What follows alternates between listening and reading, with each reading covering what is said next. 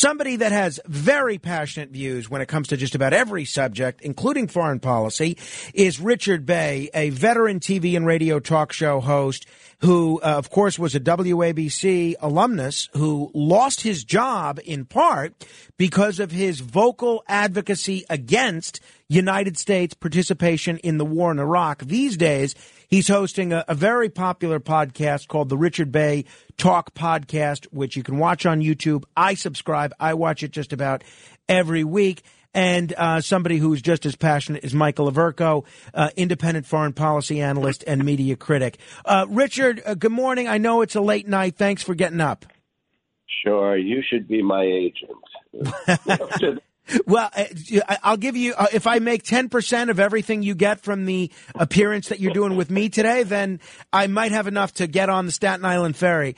Um, Richard, let me begin with that argument uh, that uh, Massie and others have made that NATO, and this was something that we heard a lot from Donald Trump from during the campaign, a little less so once he became president, um, that NATO sort of outlived its usefulness when the Cold War came down. What do you make of what Congressman Massie and other non interventionists have said with respect to NATO expansion on Russia's borders? Well, it's it's obviously fallacious, as demonstrated by what's going on in Ukraine and uh, Russia right at this moment. I mean, to blame uh, NATO uh, for provoking uh, Putin is like blaming in the Three Little Pigs, blaming the pig that made his house out of concrete and stone uh, because he didn't want the wolf to blow it down. It's obvious here nations want to join NATO. They nobody twisted the arms of all the countries, including the Baltic states and the Eastern European countries that were at NATO. Nobody bribed them to join NATO. No, they found its purpose necessary, not a Cold War antique. And uh, Putin's unprovoked, megalomaniac annihilation of a people and their country not only reinforces the necessity of this 70 year old institution, uh, Sweden and Norway and, and the Baltic nations, they all are understanding more and more the necessity of this. And as for those people like uh, Pat Buchanan, one year, uh, there are some libertarian principles uh, that I find admirable. And one year I went to the Libertarian Convention in New York uh, until the the leader of the organization started arguing that we should have never entered World War II. Patrick Buchanan makes the same argument that we should have stayed out of that war. Well, if you believe that, um, I, I, you know, I can have a debate with you, but I, I, I, I think that's just so far out of the norm. It's not, it's not even worthwhile debating it. All right. Well, putting. US, go okay, ahead. Go ahead. No, no. I was going to say, putting aside the um, foreign policy debate about 1941 America. Uh, let's let's talk about 2022 and Michael Averko, who's a media critic and independent foreign policy analyst who's written for a wide variety of publications. Um, what about what Richard said there that countries want to join NATO? And does he have a point that Russia's not invading any NATO countries, so maybe NATO is the brick house that a lot of the pigs are fleeing to, so they can avoid having that house blown down, but you know, blown blown blown down, knocked down. Is there anything to that as far as you're concerned, Michael? Not at all. Uh, NATO, unfortunately, is an aggressive, imperialistic, anti Russian bloc. The proof is uh, overwhelming. When the Soviet Union broke up, pro U.S. sentiment in Russia was genuine and included people like Putin. When Russia asked to join NATO, first under Yeltsin and then inquiring under Putin, it was met with astonished amusement because, unfortunately, NATO uh, it thrives on anti-Russian propaganda. All you have to do is listen to the harsh rhetoric that is very biased and inaccurate. The current head Jens Stoltenberg, his predecessor Anders Fogh Rasmussen. Now, in terms of who's to blame, blame gaming this situation, which has been done ad nauseum. Let's look at the facts. Post Soviet Russia showed a complete willingness to accept a neutral Ukraine within its communist drawn boundaries. They didn't even insist that Ukraine be, for example, in the Eurasian Economic Union or Collective Security Treaty Organization. They were fine with Ukraine being neutral, but it was the imperialistic anti Russian mindset of people in the EU and NATO who kept pushing the anti Russian forces in Ukraine in another direction. And if you don't believe me, but, let's go back to the last few weeks and months of Yanukovych. But Michael, ultimately, yes. keeping in mind, even if everything you said is true, it doesn't is. doesn't every this still come down to Vladimir Putin invading a neighboring country that didn't attack Russia within its borders? Um, compared to, and what whataboutism is it to show the hypocritical reflection projection of others, compared to, for example, uh, Iraq, uh, NATO aggression against Yugoslavia. This is far more legitimate as far as wars go. Putin can say, okay, that for years, within reason, he tried to reach an agreement where Ukraine would be a neutral, non threatening entity, and also that the Kiev regime honored the UN approved Minsk protocol calling for a negotiated autonomy in Donbass, which unfortunately the Kiev regime and its Western backers stonewalled. So, um, you know, this is the reality of the situation. And again, uh, you know, treating him as a monster is really a laugh when uh, we see how Madeleine Albright was eulogized when she coldly said to Jane Pauley that the killing of a half million Iraqi uh, children was a worthwhile effort. So when we talk about people with blood, we are looking at Biden on his past. We're looking at the likes of uh, Wesley Clark as well and uh, Hillary Clinton. And again, this could have been prevented if, you know, um, there was an agreement that uh, that Ukraine be this neutral entity and that this uh, Donbass uh, protocol would be observed. Moreover, if the West was not pushing before you uh, interjected, Frank, Yanukovych, okay, and uh, Putin said, look, Ukraine's having problems. Why not the West and Russia and Ukraine sit down to work it out? The West's response, this is a matter of record, said, no, it's our way or the highway. The West was constantly playing a zero sum game in Ukraine. And for the West, this meant a more anti Russian mindset, which, never mind Russia, a lot of people in Ukraine reject. Uh, Richard, I know uh, Michael said a lot there. I'm not going to ask you to respond to everything, but one aspect of uh, what he said that I am going to ask you about is could this have been prevented if the Western countries would have encouraged Ukraine to become sort of a an Eastern European Switzerland, a, a neutral country with no interest in joining NATO or the EU, and not seen as a potential uh, a potential adversary to Vladimir Putin? It is neither our place nor our purpose, uh, nor even uh, morally acceptable for us to make decisions for a country that has its own sovereignty. But I will say this. Um, you know, when the uh, when the American Revolution overthrew the British Empire, uh, they said it was the world turned upside down, and some of the things that I just heard really do turn the world upside down. When we talk about imperialism, it is Vladimir Putin who has said the greatest tragedy of the 20th century was the dissolution of the Soviet Union. It is Vladimir Putin who is committed to reassembling the empire that Russia uh, uh, employed, not only during the Soviet Union, but in the Tsarist days. That's the imperialism. The people in Ukraine have a right to decide their own sovereignty, as do the people in Switzerland who uh, who have joined Ukraine in this fight after spending centuries of uh, being uh, uh, of neutrality when wars were raging, including World War II. Um, I happen to think that the, solidification of NATO and the almost uh, universal universal unanimity of its members is a good thing. It also places again the U.S. as leader of the free world where we have a special place, not not being the policeman of the world, but as the ultimate example, and not only the example, but supporter of democratic republics. Uh, Our support to Ukraine is commensurate with our ideals. I do agree Iraq was a tremendous mistake based upon information that was either fabricated, exaggerated, or taken out of context. And I spent half a year trying to illustrate that on the radio. So I, you know, you have to take each war within its own context. Uh, now, and in this particular context, um, we, we're supplying uh, uh, one more, just one last point. Sure. When we talk about supplying Ukraine, uh, you know, with a, a couple of billion dollars from the American taxpayer, hell, we we spend uh, three uh, three billion dollars every year um, uh, helping milita- uh, helping Israel militarily. We spend a million dollars, a billion, excuse me, dollars this year in support of the Iron Dome. And Israel is a country that is prosperous and could well afford to pay for its own military protection.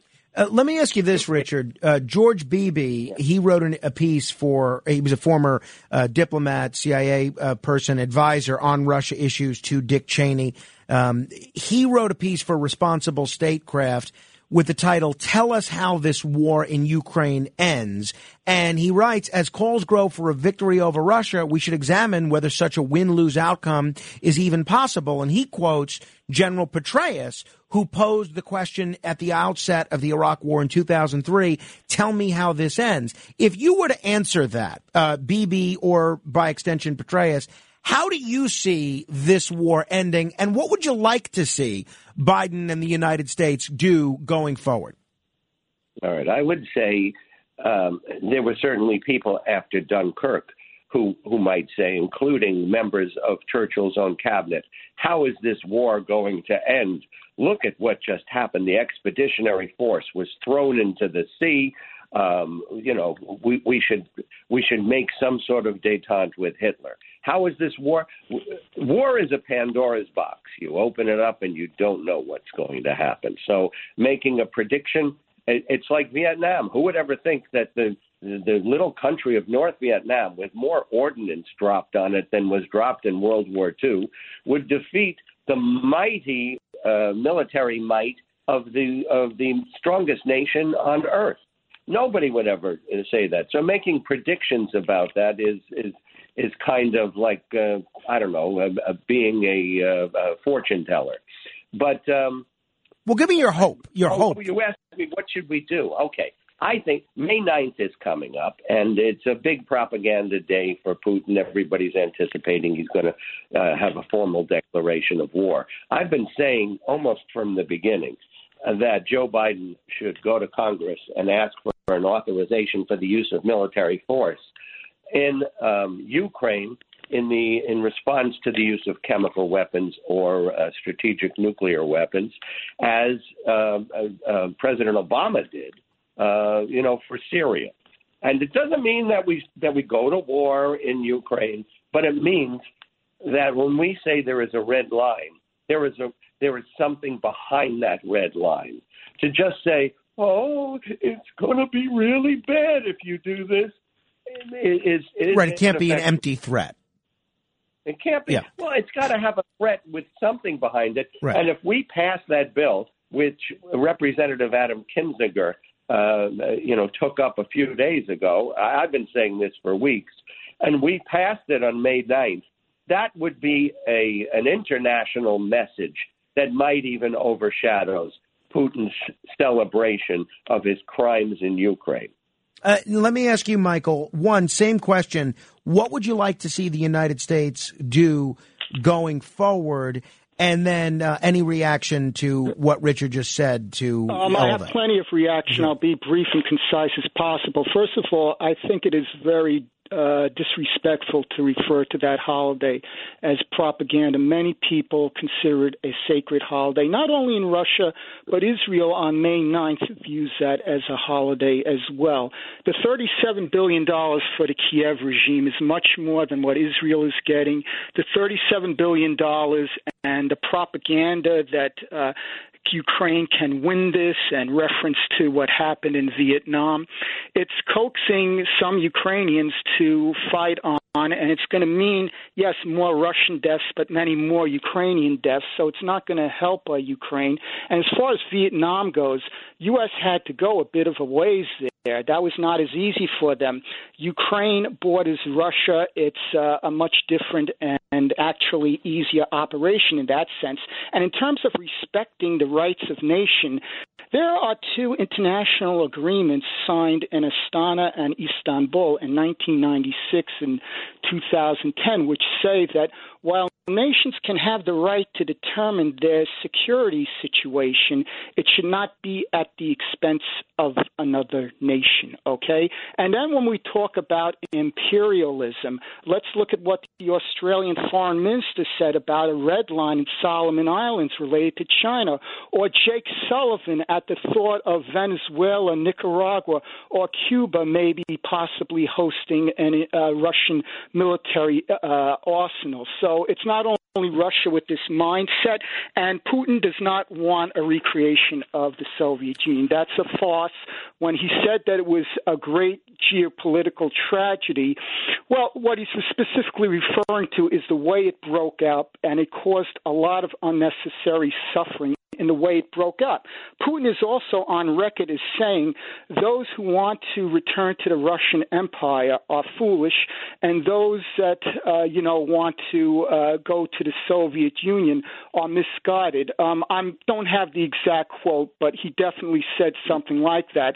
And the comparison of post-Soviet Russia with uh, the Soviet Union. There are just too many uh, inaccuracies in regard to that. Now, I think your question to me posed on how we can best get out of this.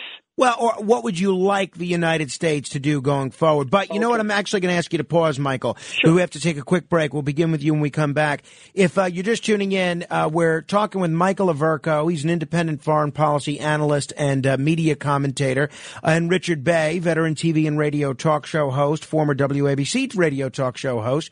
And uh, you could currently see and hear him on the Richard Bey Talk podcast, which if you uh, just type that in on the YouTube, it comes right up you hit the subscribe button, and then every time there's a new episode, you'll be alerted to it. I watch just about every week, and uh, I, I, either I find myself agreeing, shouting at my computer screen, disagreeing, uh, but I'll tell you at the end of that show when he reminisces a little bit about days from Richard's past broadcasting career, I always find myself with a smile. However, I feel about uh, what Richard has said in, in terms of current events. We're going to continue with Richard Bey and Michael Averko straight ahead.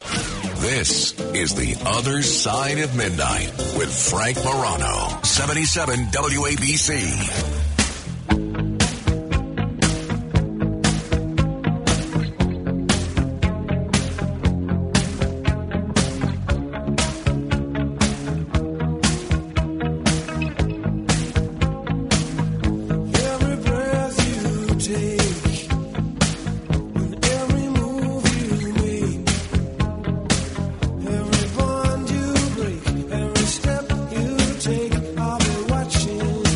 We're talking about the situation with uh, Russia and Ukraine.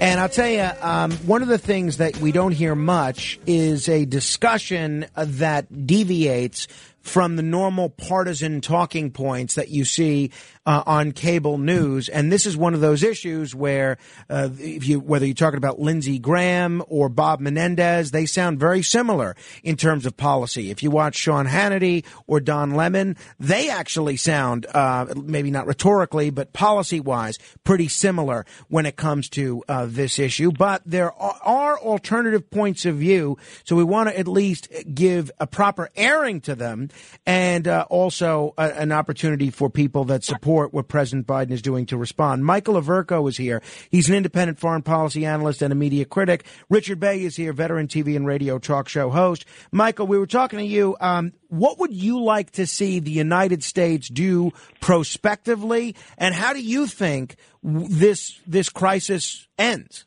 Okay, well, as long as the Biden administration is in office, unfortunately, this is going to go on.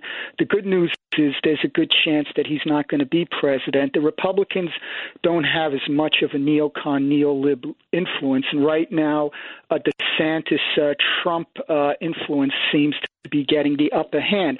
In one of my recent articles, my next to last one, I sort of made a loose, and I stress loose analogy to what happened when we went from Johnson to Nixon and then from Carter to um, Reagan, at least when it came to East West relations. Johnson heightened the war in Vietnam.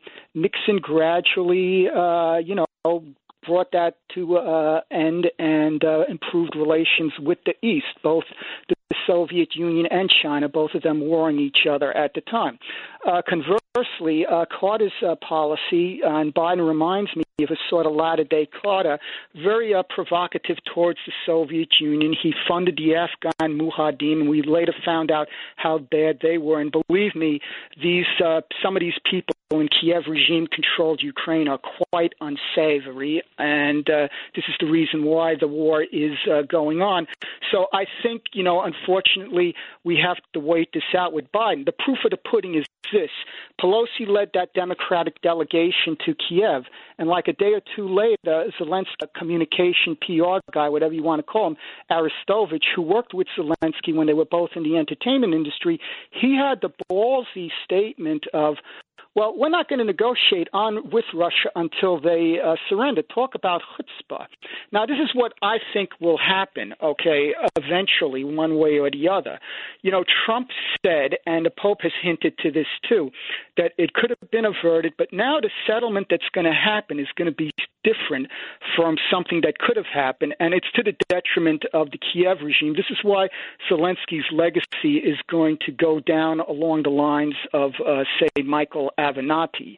Uh, unfortunately for the Kiev regime, what's going to happen is Donbass is, you know, going to be pretty much uh, independent, or at the very least, get a lot of autonomy. And I think that, you know, if there's going to be a settlement, because there are a lot of people in Donbass who are very pro-Russian, and there was a good article written by a Russian about this. They're apprehensive about showing their pro-Russian sentiment because they say to themselves, what happens if the Russians withdraw? The Kiev regime neo Nazis are taking names, they can get screwed. So I think Russia is going to insist that that um, you know under a uh, settlement or maybe even possible ceasefire, I think more of a settlement, there's going to have to be a continuation of Russian troops there. And if you're insulted by that, well, unfortunately, might does make right. We have U.S. troops still in Okinawa. We still have them in uh, Germany. And despite requests by the Iraqi parliament, we're still in Iraq. So there definitely has to be a continued Russian military presence in Donbass. Uh, maybe there can be an agree to disagreement on uh, Crimea. In terms of denazifying Ukraine, well, ideally, this is something that the Ukrainians should uh, handle, and I'm hoping that earnest people in the United States are going to start seeing the kind of unbridled neo Nazi bigotry, disgusting, that has been going on, that has been grossly covered up by our so-called free press. Uh, that gets cleaned up, let, and then there's the matter of the sanctions and also these uh, frozen parentheses stolen assets. Let me uh, bring Richard in here. Uh, Richard, um, oh go go, I, go ahead. Go, go, ahead. I don't even know where to where to how to frame the question. So respond well, as you like. Let's just talk about that last thing about the neo Nazis. Um, it was Lavrov saying that Hitler uh, was part Jewish that created outrage in Israel, which has, uh, uh, at least to this time, heretofore, uh, been sort of laying back, uh, you know, on its commitments, uh, uh, you know, to uh, what's going on in Ukraine. Um, first of all, I, I really do hope that the Republicans run on um, surrendering and running uh, from our support in Ukraine. I hope that's I hope that's a major campaign issue. Well, I, I think they got a lot closer to that strategy with J.D. Vance's uh, win in Ohio yesterday. Yeah, J.D. Vance, he didn't win. He's not a senator yet. Right, he won let's the primary. Right. Yeah, let's see what happens. This country uh, uh, overwhelmingly is in support of Zelensky and Ukraine. So I hope it becomes a. I hope J.D. Vance makes it a campaign issue in, uh, in you know in his Senate race, um, and and, and uh, you know dissolving abortion. Uh, I hope that's what his campaign issues are. Uh, and so getting rid of Biden will stop our support for Ukraine. That's That's two years away unless we have another uh, terrorist attack at the Capitol. As for the Vietnam War, Nixon didn't end it. Nixon ran in 1968 on what he called a secret peace plan, and that the war would be over if you voted for him.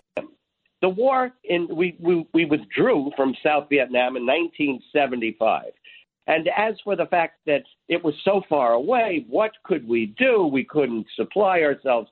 We had 500,000 American soldiers in Vietnam. Uh, Russia, which is right next door to Ukraine, doesn't have 500,000 soldiers in Ukraine. And to uh, uh, to uh, put a patch over your eyes and say that Putin doesn't have um, um, uh, future um, um, um, missions to invade Moldova or to take over the entire southern coast of Ukraine and uh, create a, a, Ukraine that is a landlocked nation. Um, if that's not if that's not expansionist or imperialist, I don't know what is. I mean, he's ta- they're already talking about that third country, and he is attacking Odessa and trying to take over. It's not just the if it was just the Donbass. I mean, I, I could have a very reasonable discussion about the Donbass, where there is Russian support, primarily Russian-speaking people. But this isn't about Donbass. It's about it's about creating a corridor from U, from U, uh, from uh, Crimea across southern Ukraine all the way to uh, another country on the other side. That's what that that's where we are, and to ignore that is um, is is ignoring the reality of the situation.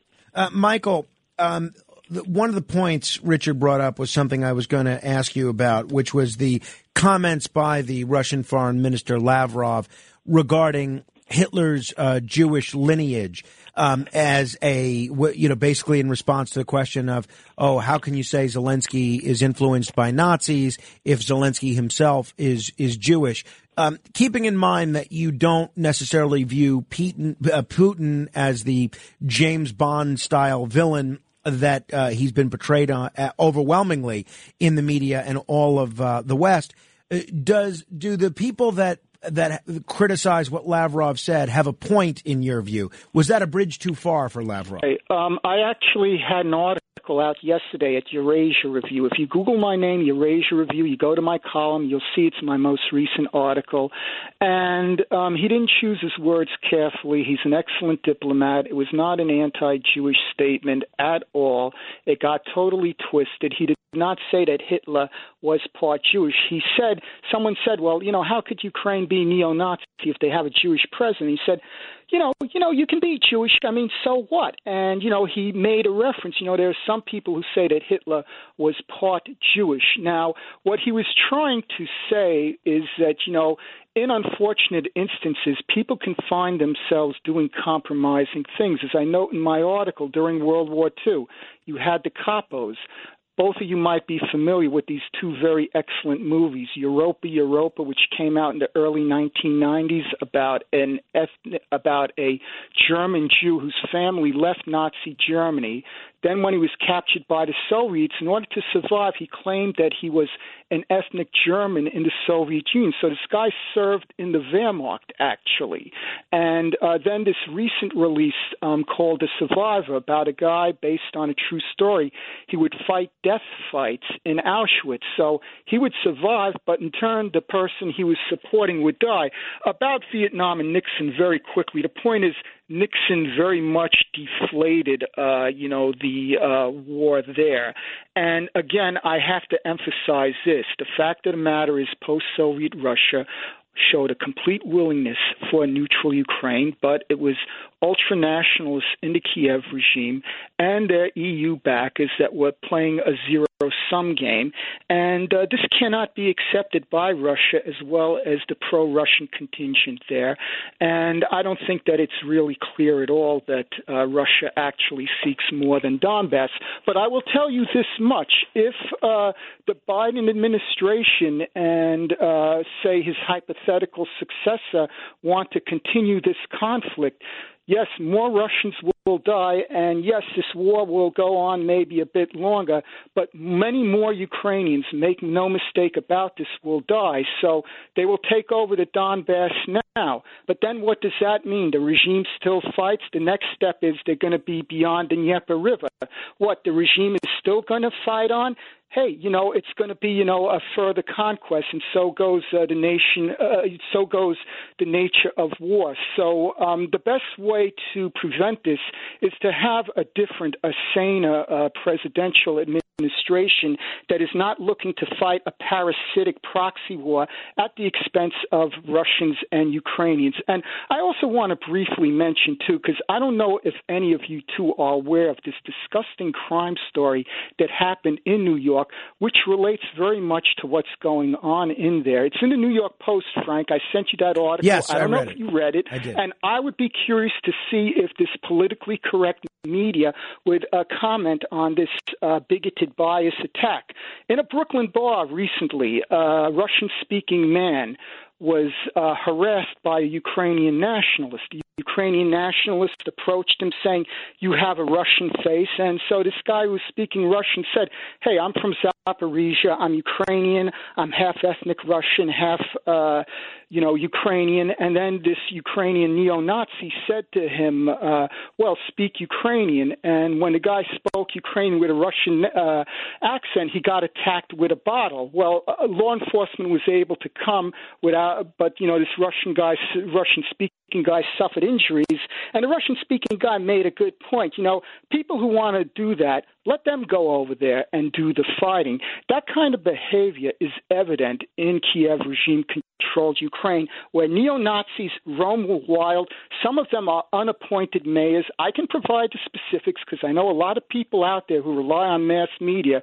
This is all being covered up. In the meantime, people who think along my lines, our lives are in danger. Some of us uh, have been killed, imprisoned, beaten. This is not a democracy, and Mm. Zelensky is not deserving of uh, accolades. Right. He's Well, yeah, I don't think glad we go anybody. I don't think anybody listening would um, be okay with uh, somebody being beaten up for being Russian or speaking Russian I'm not at okay all. with it either. But how do you know this guy is a neo-Nazi? He could be a thug who's overreacting. Was he what, calling everybody a neo-Nazi? Is is is it's kind of hysterical. Uh, no, Uh, it's not if you know your history, Oh, Richard, and that's the problem. A lot of people don't Oh, know their yes, history. Yes, it is. There are white supremacists and neo Nazis in the American military service, and over the past year, there have been a lot of articles about how we what we can do to root them out. Richard. And in and for and for uh, you're talking about a guy who got a bottle in his face.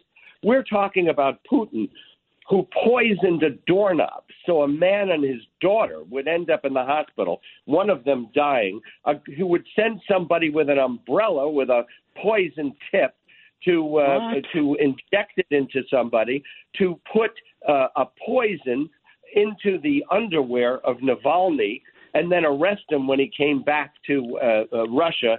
I mean, this, this I, to me, I think this argument is absurd. There is the Azov or the Azov brigade that does have neo-Nazi members in it. It's it's about 800 soldiers out of a force that is more, much uh, more. over 200,000.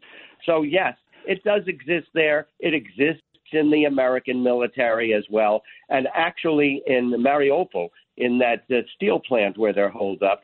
Uh, as far as uh, as I know, uh, the soldiers fighting in there are a member of this right wing brigade, and that's one reason why they will never give up because they know they will be summarily executed by the Russians if they do.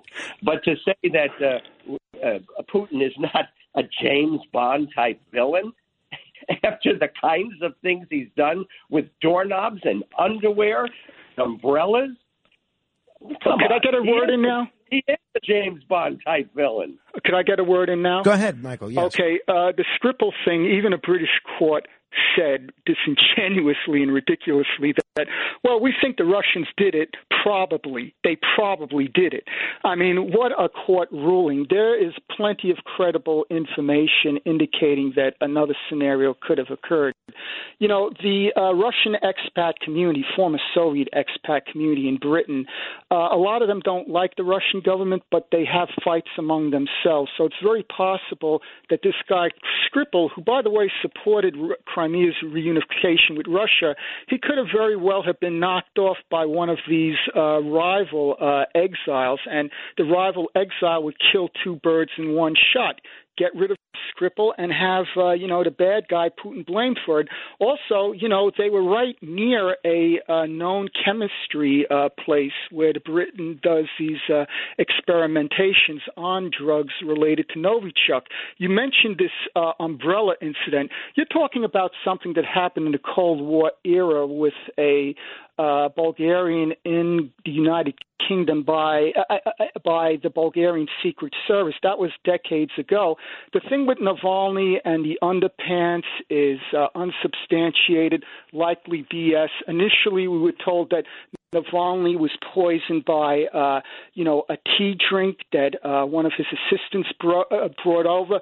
But then the CCT camera showed that one of his assistants went to this concession stand, and uh, this concession person, how does he know that this is going to Navalny or that that person is for Navalny? It was an unopened sort of uh, beverage, and that looks very sketchy as well. In the meantime, I can give you a good number of uh, people, earnest individuals who have been killed or disappeared by this neo Nazi regime. And I'm sorry, you don't think that nationalist the way he carried on in Brooklyn Bar is not neo Nazism. Uh, we have a different interpretation of what that means. And in terms of Azov, let me tell you something about Mariupol. A lot of the people there are ethnic Russian and pro Russian. I remember a few years ago, the BBC, the arrogant reporter spoke scornfully of two Mariupol residents who were saying, you know, Russia and Putin are right. And the BBC reporter arrogantly said, of course, these people don't know what they're talking about. There's a lot of pro Russian propaganda here,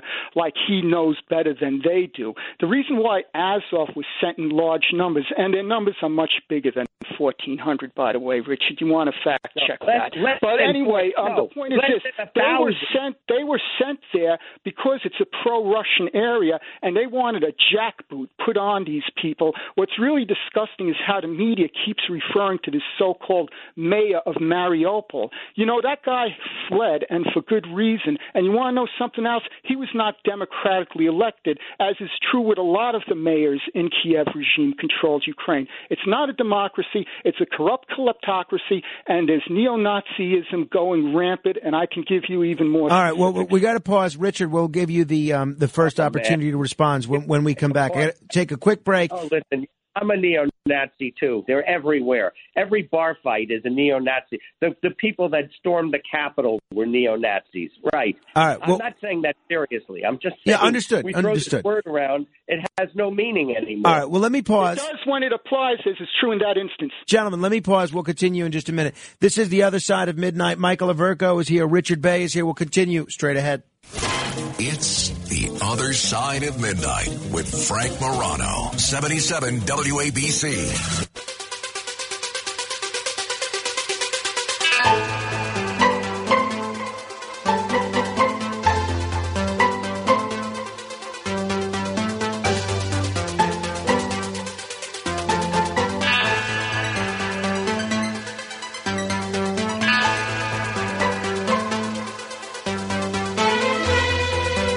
This is The Other Side of Midnight. I'm Frank Morano in the midst of a very spirited discussion with uh, Richard Bey, veteran radio and TV talk show host. You can check out his podcast on YouTube.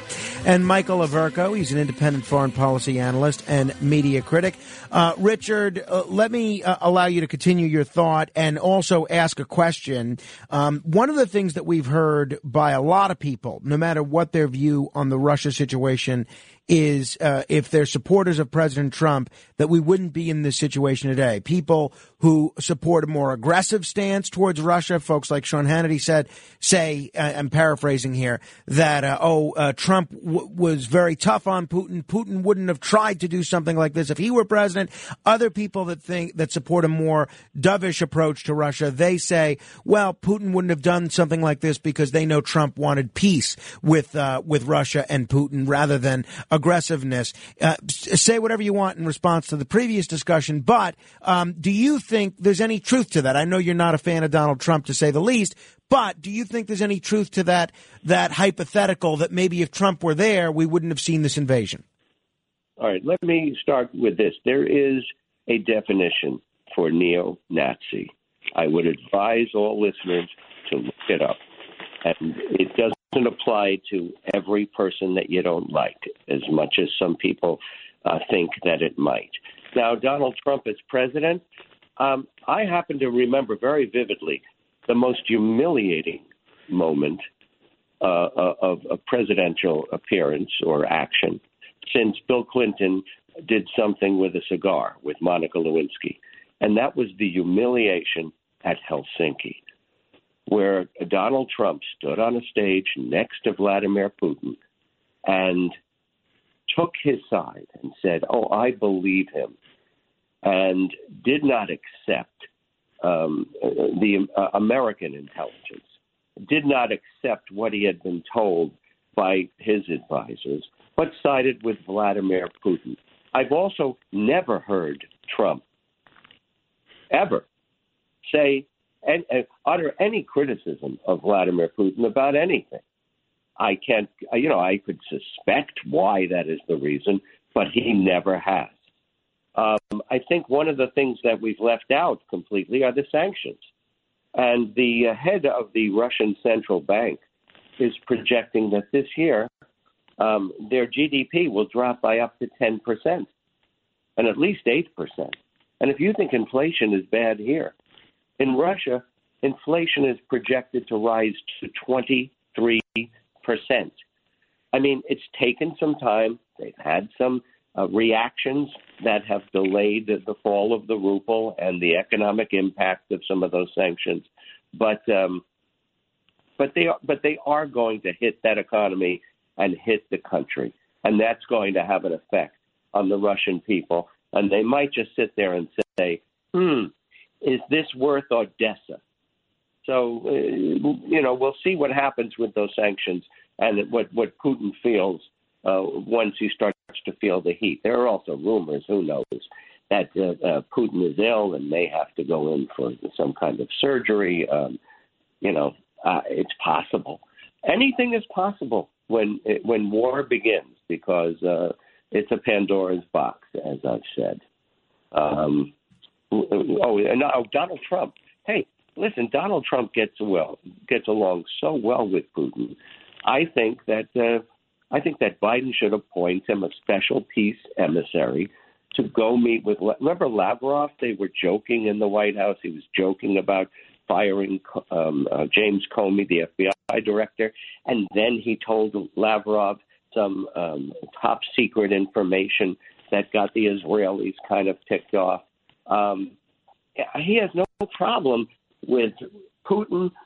He declared his love for uh, Prime Minister Xi, President Xi in China. Of course, the love letters between um, him and um, Kim Jong Un are legendary.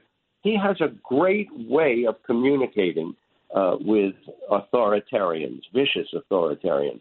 So we should have him. Uh, we should allow him to negotiate a ceasefire, a peace agreement, and the repatriation of Ukraine citizens that have been taken and um, uh, uh, transported against their will to Russia. I mean, Trump could actually win the Nobel Peace Prize. I don't know where Trump stands at all anyway. He hasn't said, uh, the only thing that I remember him saying of, of a recent note is, oh, they should sit down and work this out. Well, Putin was the one who said negotiations are over. So, I, you know, uh, Michael. I don't know where, do you know where Trump? You're a Trump supporter. Where does Trump stand on this? I mean, he said he was uh, against the Iraq mm. war.